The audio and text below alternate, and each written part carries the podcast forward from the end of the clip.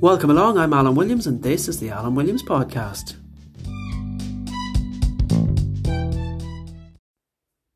Hello, and welcome to episode 137 of the pod.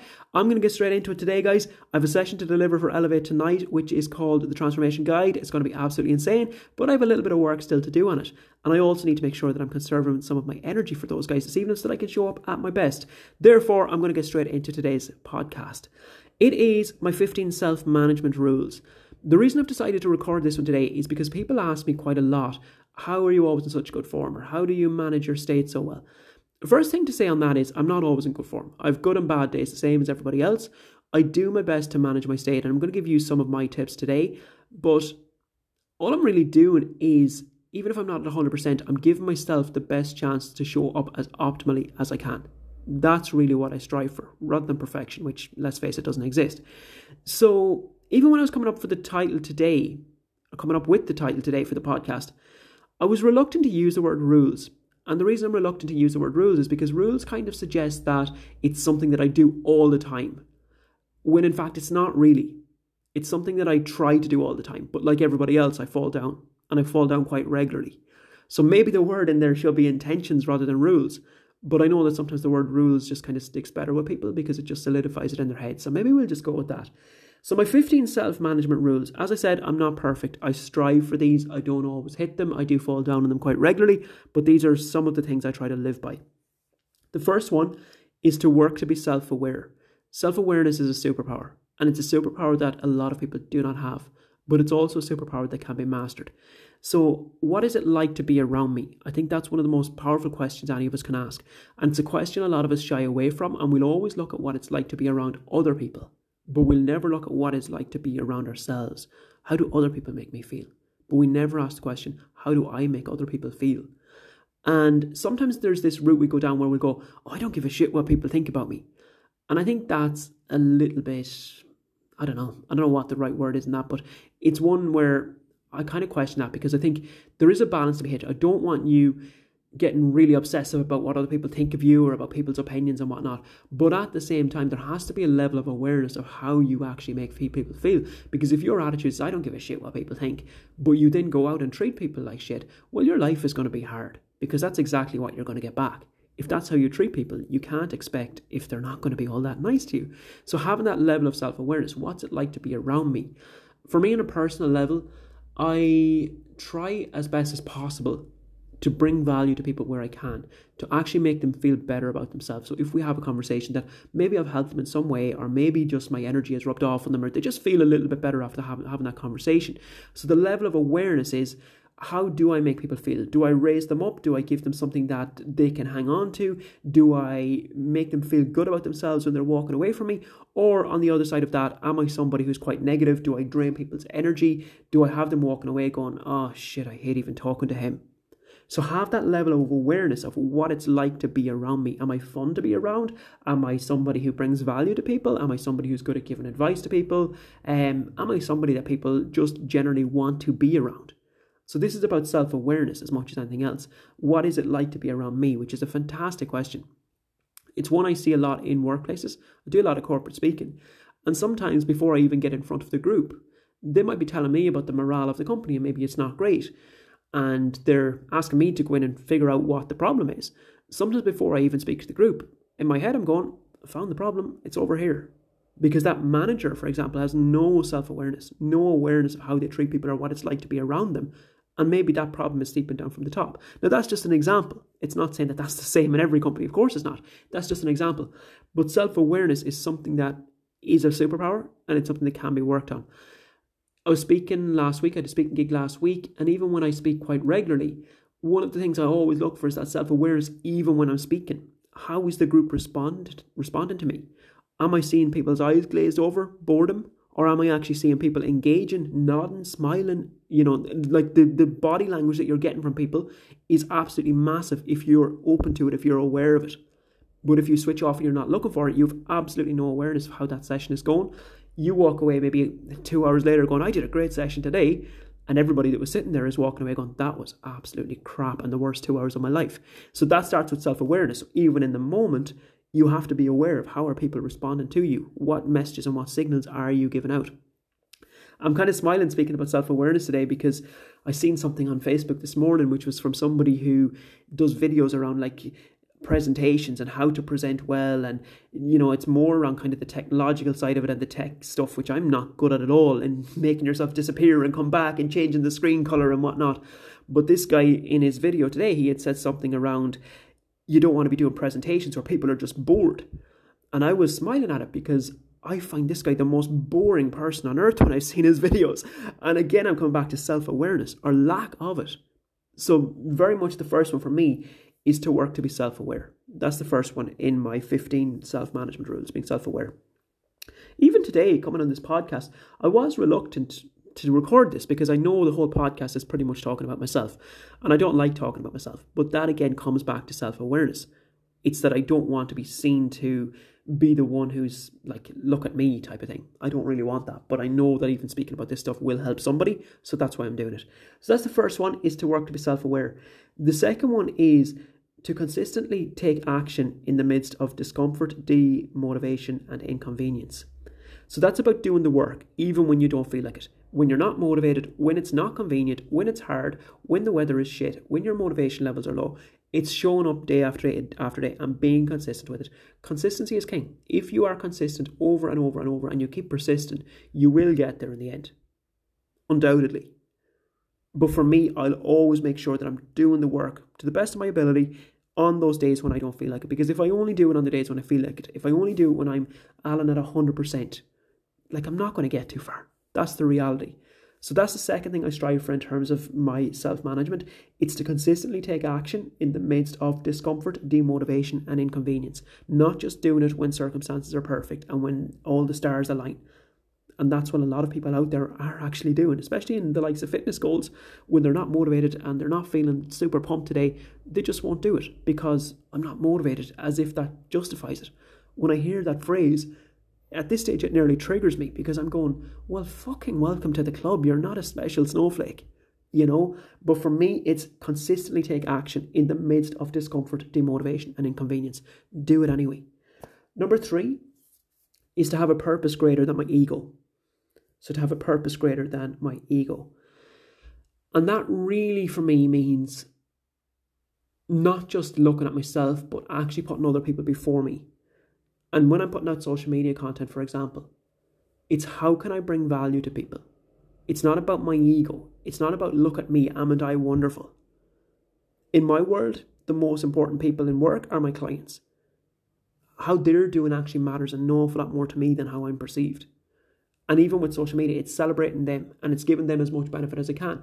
And not even just with clients, but with the general public, it's how can I actually help them today? So that's the purpose that's greater than my ego. One thing I do see a lot of on social media is ego driven fitness professionals, where it's look at me, I'm and I fucking amazing. I'm going, well, good for you, but that's not actually helping anybody. If it's all about you, might be feeding your ego, but is it actually making a difference in the world? So, number three for me is to have a purpose greater than my ego. But I'll also say, don't confuse that with being a doormat. So, yes, I want to help people as much as I can, but I'm not going to be a doormat either. So, you can be kind and you can be compassionate and you can be caring and you can be there to help people, but you can also be a strong, independent individual. You don't have to have all those things associated with being a doormat, which is what some people think. Because if they think he's here to help me all the time, there are certain people out there that can try to take advantage of that and they think they can walk all over you. But don't ever mistake me for that because I'm not that. And clients will tell you if something needs to be said, I'll say it. And that's not me trying to be horrible to them or anything like that, but I will always have boundaries in place as well. So it's to have a purpose greater than my ego, but it's also not to be a doormat. Number four, to be the calm in the chaos. And that's that one is always an ongoing challenge, I guess. But I suppose for me, being the calm in the chaos means controlling your mind as much as anything else. So when things get difficult, when things are challenging for you, how are you going to respond to that? Because you can't always control the circumstances. But what I would always look at is how do I control me in the middle of this? So when the world seemingly is falling apart, when all the walls are caving in, when people all around you are panicking, how am I responding to that? one of the things I always strive for is to be the calm. And clients will have seen this at times as well, where they feel like everything is going shit for them and they're letting themselves down and they're starting to panic. And basically, they're just letting things take over and their mind is getting out of control. And I'll just bring a little bit of calm to it. And that's my job and that's my role. Calm things, keep it in perspective. Because there's always a way around it. I'll always look for if there's an obstacle in my way, how do I get around it? I'll never look at it as a stop sign. I'll never panic and go, well, this is the end of the road. My big thing is calm, assess, analyze what are the options here. And there's always an option when you choose to look for it. So, calm in the chaos is one that people do struggle with. There are a lot of people who are easily triggered because they don't have control of their mind. And even in the greater context of the world at the moment, like there's a lot of stuff going on. And newspapers scaremonger, television scaremongers. I don't even watch the news. And this is not me trying to be radical or anything. I don't watch it because it is 100% negative. Good news doesn't sell, negativity sells. So there's a hell of a lot of scaremongering out there. Here's a little challenge for you if you don't believe me. Watch the news tonight. Watch the half an hour of it and see is there one good news story in it. I promise you there's not. At most, you might be. You might get a couple a year if the Olympics are on and Ireland win a medal or something, but 99% of it is negative. So I don't watch that because I cannot control that. And therefore, what's the point of me getting worked up about it? That's where so many people fall down. They're getting worked up in things that they absolutely cannot control. Whatever's on the news, and COVID, and cost of living, and all of this sort of stuff. Not that it doesn't matter, but if you're letting that filter into your brain day after day, hour after hour, minute after minute, and it's consuming all of your thoughts, well, your mind is just going to run away with you. It's going to go to worst case scenarios. You're going to scare the life out of yourself. You're going to start panicking. Whereas I would always look to can I be the calm in the chaos? Can I be reasonable? Can I be logical? Can I look for solutions? So being solution focused rather than problem focused. Number five is to be comfortable in my imperfection. Being comfortable in our imperfection is a difficult one.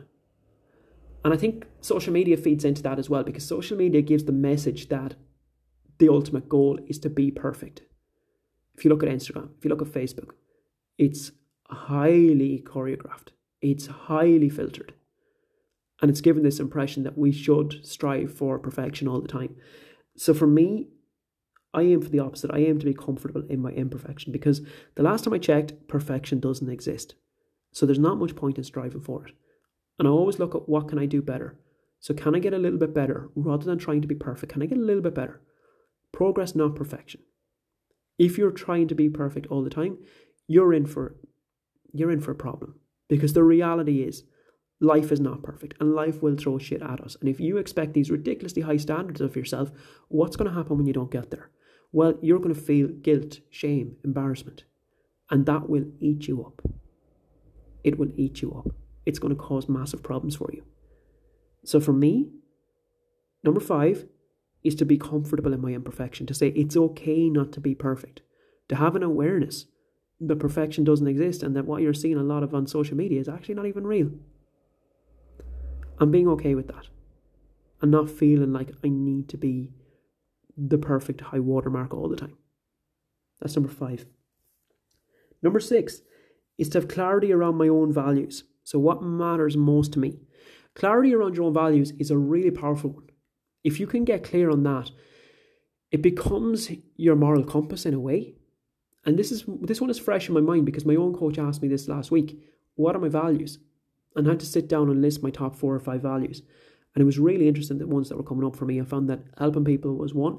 And one that actually took me by surprise a little bit, but actually the more I think about it, it probably does need to be at the top of the list or close to the top, is commitment. Commitment is a huge value for me. A commitment to me means doing what I said I'll do, even when I don't feel like it. So it's following through. And I think anybody that knows me well would probably tell you I am pretty good at that. If I say I'll do something, I do it. If I say I'll be somewhere, I'll be there. If I give somebody my word, you can pretty much hold me to it. I am pretty good at following through. Commitment is a big thing for me. Um, last week, I pretty much announced there on social media I'm going to get into the shape of my life in the next three months. I announced it publicly because there's no going back now. I'm fully committing and I will follow through on it. That's commitment. Commitment is a core value for me. And this is something that I think I probably try and instill in my clients as well. Every person I bring into the Elevate program, I ask them for commitment. And it doesn't mean they have to be perfect, but it means that they will do their best. And if they can do that, I will work with them every single day, give them the absolute maximum of me. But I have realized that it is a core value for me. Commitment is huge for me. And if I'm not seeing that from people, that's probably when I don't want to work with them, to be honest. So, what are your core values? Because that is going to guide you. And then you can check back. And this was what my own coach said to me last week when we came up with the list. He goes, We can check back in a couple of months and see if you have been aligned with these. And I think that's pretty powerful as well. And even when it comes to decision making, if you have clarity on what your values are, your decision making becomes a hell of a lot easier because you start to make decisions based around your values. So, getting clarity on my own values is number six. Number seven is to be a lifelong learner. I think the day you think you're finished, uh, the day you think you, you're finished learning is the day you're finished completely. So be a lifelong learner. And that's not always academic learning. I think a lot of my academic learning is actually finished now. I did go back and I studied sports psychology and it was a whole, I enjoyed it, don't get me wrong, I enjoyed it. But it was really difficult because I was trying to run a business, I was trying to look after clients, and I was doing a million different things and trying to study on the same at the same time. And I also found it really challenging getting back into the academic side of things, not in terms of what I was studying, but the likes of just referencing and all of that sort of stuff. I found that really, really challenging and it was taking up so much time. Um, so I will be a lifelong learner, but a lot of my stuff really is being a pracademic rather than academic. So practically learning getting out and getting your hands dirty. That's a lot of the way I operate and what lessons can I take from it. And I don't think that'll ever change. So I'm a lifelong learner in that way. I still read books. I don't read as much as I used to. The penny's dropped with me now that it's not all about reading, it's about what you do with that. So take one or two things from a book, implement it, get the results from it. That's more my type of thing now rather than reading over and over and over for the sake of it and being able to say I read a thousand books without really actually having gained anything from it. So um yeah, I think my my learning from actual studies and going back academic studies, I think I'm done with that. If I'm honest, I don't really see myself going back to that. But my lifelong learning will never finish. And I think one of the most powerful forms of learning is just your day to day life. It's what you pick up in life, it's the lessons along the way.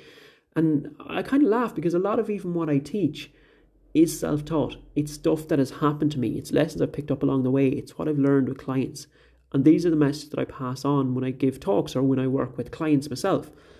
And I definitely have felt at times, probably people in like the life coaching and personal development sphere, that sometimes they look at me and nearly, I don't know, sometimes I feel like there's a little bit of judgment in that they're going, well, that's not what we were taught on the course. I'm going, well, you know what, courses mean fuck all to me. Life means the real, the real deal, you know, because I think you can have the theory of it all and the theory is lovely, but a lot of stuff there in theory is actually not that relatable when somebody is struggling with real life stuff. And I always think you can only coach as deep as you've gone yourself. So for me, when I'm coaching something, there's a very, very high percentage chance that I've been through it myself, or I've been through something similar, or I've had a similar challenge. And when that is the case, then I can help people through and I can help them out the other side from the benefit of experience. Now, if I'm trying to teach on stuff that I haven't actually experienced myself, it's not going to land.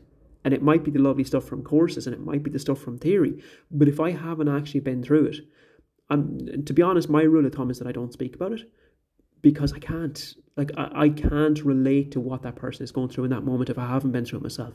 So for me, lifelong learning is very much about taking the lessons from life as much as it is from theory and books and all that sort of stuff. So, number eight. Number eight is to be present, and it's also not to waste time on things that I can't control. So, being present is a big one. Being present is when you are speaking to somebody, are you actually there or are you a million miles away? Are you thinking about work? Are you scrolling your phone? Are you thinking about what you're going to say next instead of actually listening to them? So being present in itself is a skill, and it's a skill that's becoming a little bit less common, especially with the use of technology. We're kind of half there a lot of the time. We're half there, half thinking of something else, half thinking about the emails, half thinking about the meeting tomorrow, but we're not fully present. So for me, I'm doing my best to be as present as I possibly can in conversations. And the second part of that sentence, which is probably worth explaining as well. So I said to you, it's to be present and it's also not to waste time on things I can't control. So the second part of that sentence is one that might be worth delving into. I will always look for where I can get the biggest return on investment. And that's a business phrase, but it's relevant for life as well. I have zero interest in wasting my time and wasting other people's time on conversations that will not serve us. So I will be as present as possible when I'm in conversations. When you will see the light going off in my head, it's like flicking a switch and it just dims it, is when people start bitching and gossiping. That's when I won't be present because I have zero interest in that. Absolutely none. It is pointless, it is futile, it creates disconnection in the long run. People do it because it brings those two people together when they're having a bitching session and a gossiping session. It actually does this little dopamine releases. You feel good and you feel like there's a connection. But when you walk away, and the more this happens, by the way, so you do it over and over and over, the longer that goes on in terms of that type of conversation, you actually realize that if they'll bitch to me, they'll bitch about me. So it creates distrust as well as everything else.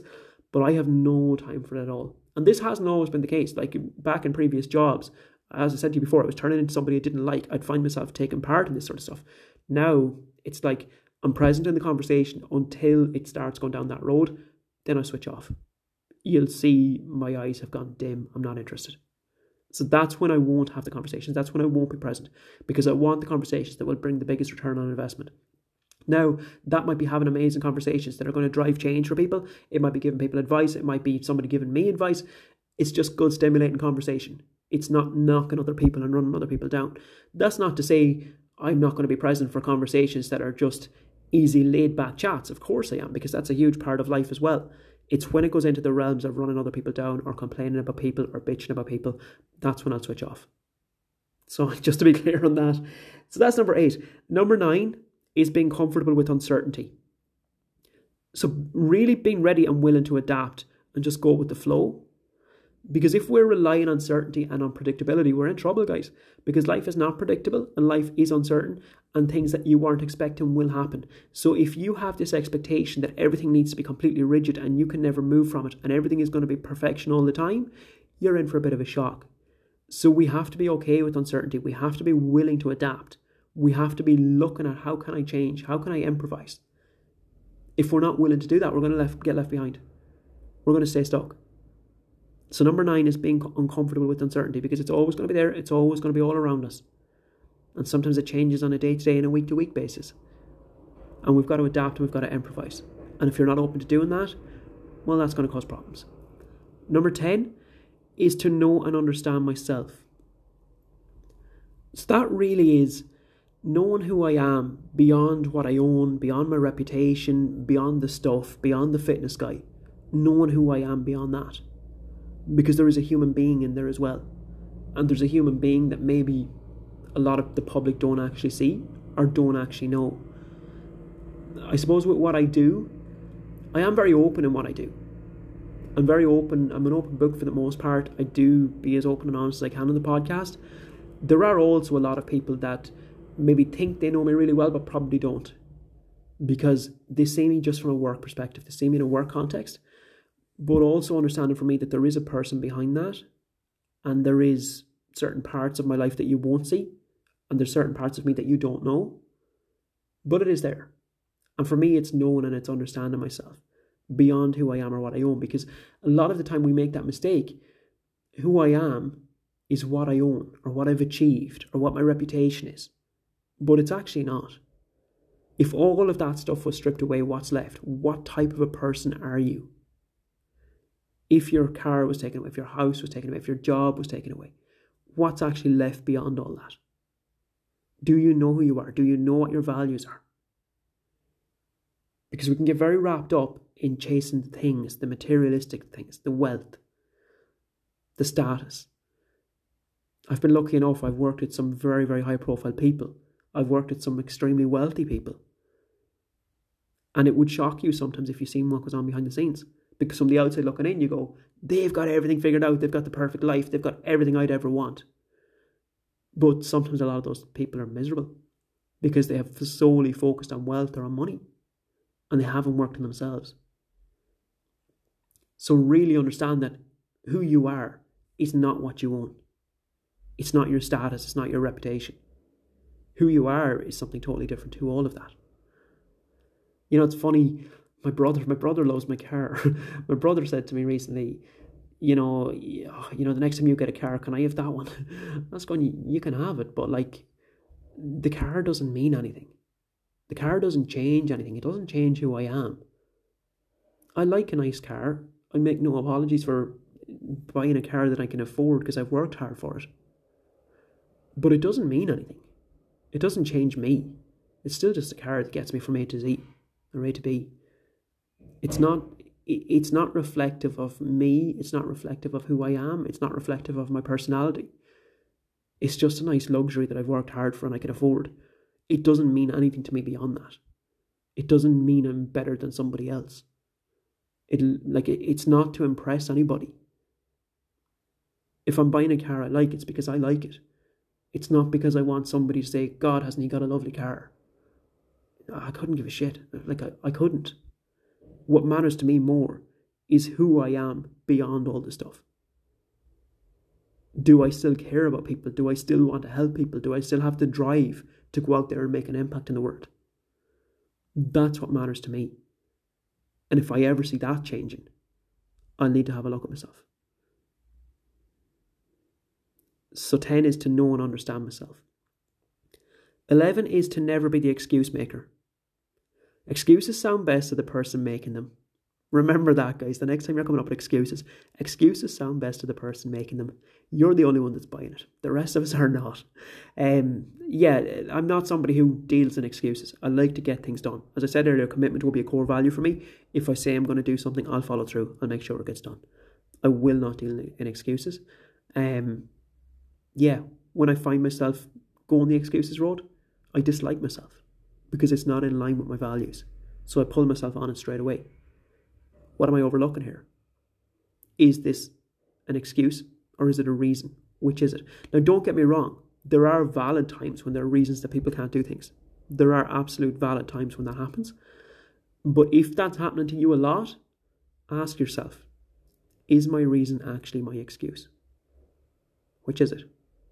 Like if you've been procrastinating for six months and you've had a whole stream of reasons in inverted commas, maybe it's time to ask that question. Is my reason actually my excuse? So for me, number 11 is to never be the excuse maker. Number 12 is to recognize and work on my flaws without self loathing.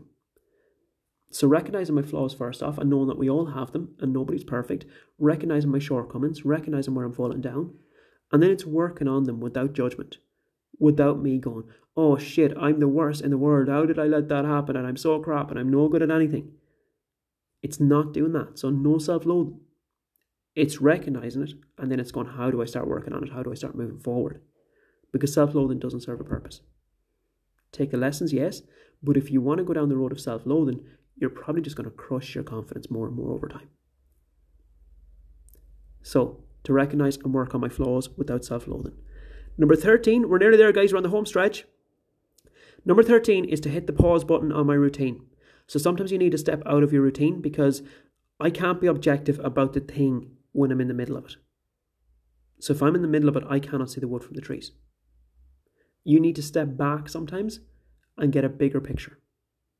If you want to actually see what's going on in your life, if you want to see what's working well, what's not working well, you need to step out of the day to day. If you keep doing the same thing over and over and over, you're in a rut. You cannot see what's going on around you. Like what's what's great about this relationship? What needs to change about this relationship? Or maybe it's about your work. What's working well? What's profitable? What's a complete waste of my time and energy?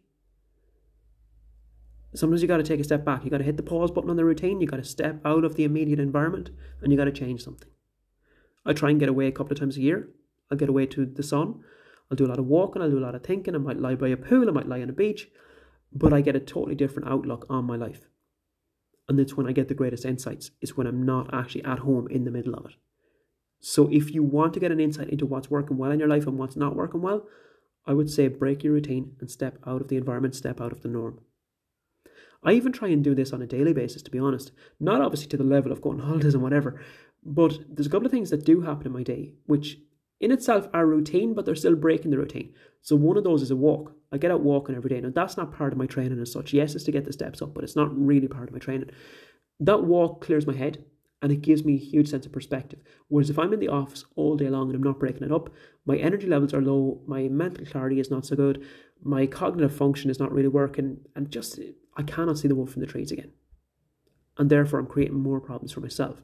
It's when I break that up and I step away from it, that's when I can actually see what's working, what's not working. So 13 is to hit the pause button on my routine. 14, nearly there. 14 is to keep my body working great for as long as possible. That's the goal. To keep my body working great for as long as possible. We all have one body and we can't just get a new one, unfortunately. And I do see a lot of people that treat their body like that, as if, well, I can just mistreat it, and then when things go wrong, I can go into the garage and get an upgrade. Well, you fucking can't. That's the reality of it. Like, some people need a serious reality check on this one. As you can see, this one triggers me. Like, I can't get my head around the way people disrespect their bodies. Like, it doesn't matter. Like, it's grand, we'll fix it when the time comes. Well, you won't because you will be sick, you will be unwell. It's much more difficult to get your health back than it is to maintain it. I heard a great saying once, I can't even remember who said this, but that person was speaking about training and goals, and they said, The goal is not for me to get in great shape. The long term goal is to avoid the nursing home. And I just thought, wow, I love that. I love that. The long term goal is to avoid the nursing home. Like, what a great perspective. That you're looking after your body, that you're caring for yourself, that you're keeping yourself in the best possible state of health that you possibly can. Like, is that not the ultimate goal? I think that's absolutely incredible. But reality check, guys. Some of you listening to this need to have a serious think about how you're treating your body. And I don't mean that in a judgmental way, but I speak to people every single day who are massively mistreating their bodies. And then they're hating on their body. Your body didn't get into that shape by itself. Look at what your body does for you. Look at the quality of life it gives you. Look at how hard it's working for you every single day. The problem is not the body. The problem is the person operating the body a lot of the time. So if you feel like that is you, please don't be triggered by this. I'm not having a pop at you. But use it as a wake up call. Use it as a starting point. Use it to say, I'm going to start respecting my body. I'm going to start treating my body properly. Instead of hating on it all the time. When in fact it was me that put myself in that position in the first place. So, number 15, the last one. This is probably the one I have the biggest challenge with, I'd say, in a way. Number 15 is to live my life from a platform of good. So, trying to trying to be the best I can be and being good to other people. And that is coming from a place of patience, kindness, service, respect. And it's not always easy. And any of you that are listening to this have probably experienced similar. It's not always easy. We try to be our best, but it's very challenging at times. It's very challenging. In my line of work, you are trying to help people as much as you can, and that leaves you quite vulnerable because it's emotionally draining at times, it is mentally draining at times, it's physically draining at times. And sometimes you get to the end of the day and you might get a message from somebody looking for help and they're going, Oh, can I just ask you one question? And in your head, you're going, Oh, fuck, no, you can't. you know, that's the challenge. But I don't respond like that. I will help them. Like, if I possibly can, I will. And it's being understanding, it's being compassionate. It is sometimes putting yourself in their shoes, understanding what's going on for them. Um, yeah, and that can always be an ongoing challenge. But that's number 15 is to live my life from a platform of good, that you are doing your absolute best for people. Now, I'll also say sometimes that has to be tough love as well. No more than with the previous point, number 14, which probably was a bit of tough love there for people. Sometimes it has to be tough love. Normally, when people come to me, there's been a situation where they've been doing certain behaviours for a lot of their life. And those behaviours are what have led us to the call. And they have to have an understanding of that, that like your decisions and your actions led you to where you are today. One of the problems for a lot of people is that they have yes men and yes women around them. They have people around them who tell them what they want to hear. They have people around them who tell them, ah, sure, it's grand. Ah, no, you're okay. Sure, you're perfect as you are. I had a client once, not too long ago, about a year ago. I had a client and she was very overweight. She came to me looking to sort her life out, which was amazing. And she was doing so well. She was absolutely killing it. And I remember having a call with her one day. She said, How do you deal with people who are not supporting you? I said, Who's not supporting you, or what's the context around this? There were people like family members who were telling her, Don't lose weight, it's unhealthy for you. And I think a lot of the family have been overweight. It was kind of the thing in the family. but I'm not sure where this came from, but I think somebody in the family had maybe got cancer. They had lost weight and then they got cancer. Totally unrelated. But this person that was maybe saying it to her had connected the two. I don't know. But there was an awful lot of resistance. And I was saying to her, like, as you are at the moment, you're morbidly obese. Like, that's not being judgmental. Again, that's where she was at. Which do you think is the greatest risk to your health at the moment? Like, in all honesty, which is a greater risk to your health? So sometimes I have to bring that bit of tough love because they're not getting it elsewhere. They're getting people telling you you're perfect as you are, you don't need to change. Like, that's fine. And we're not judging people's personality or judging what a kind person they are. We're looking at their health. We're being practical. This is not fat shaming for a second, guys. I don't want to turn into that because it's not that. And I do see so much of it where I go, you know, I'm looking at social media and I'm seeing people who are massively overweight or massively unhealthy. And they're talking about being body proud and they're talking about how, you know, it's okay to be as you are and it doesn't define you. No, it doesn't define you. It doesn't change who you are as a person.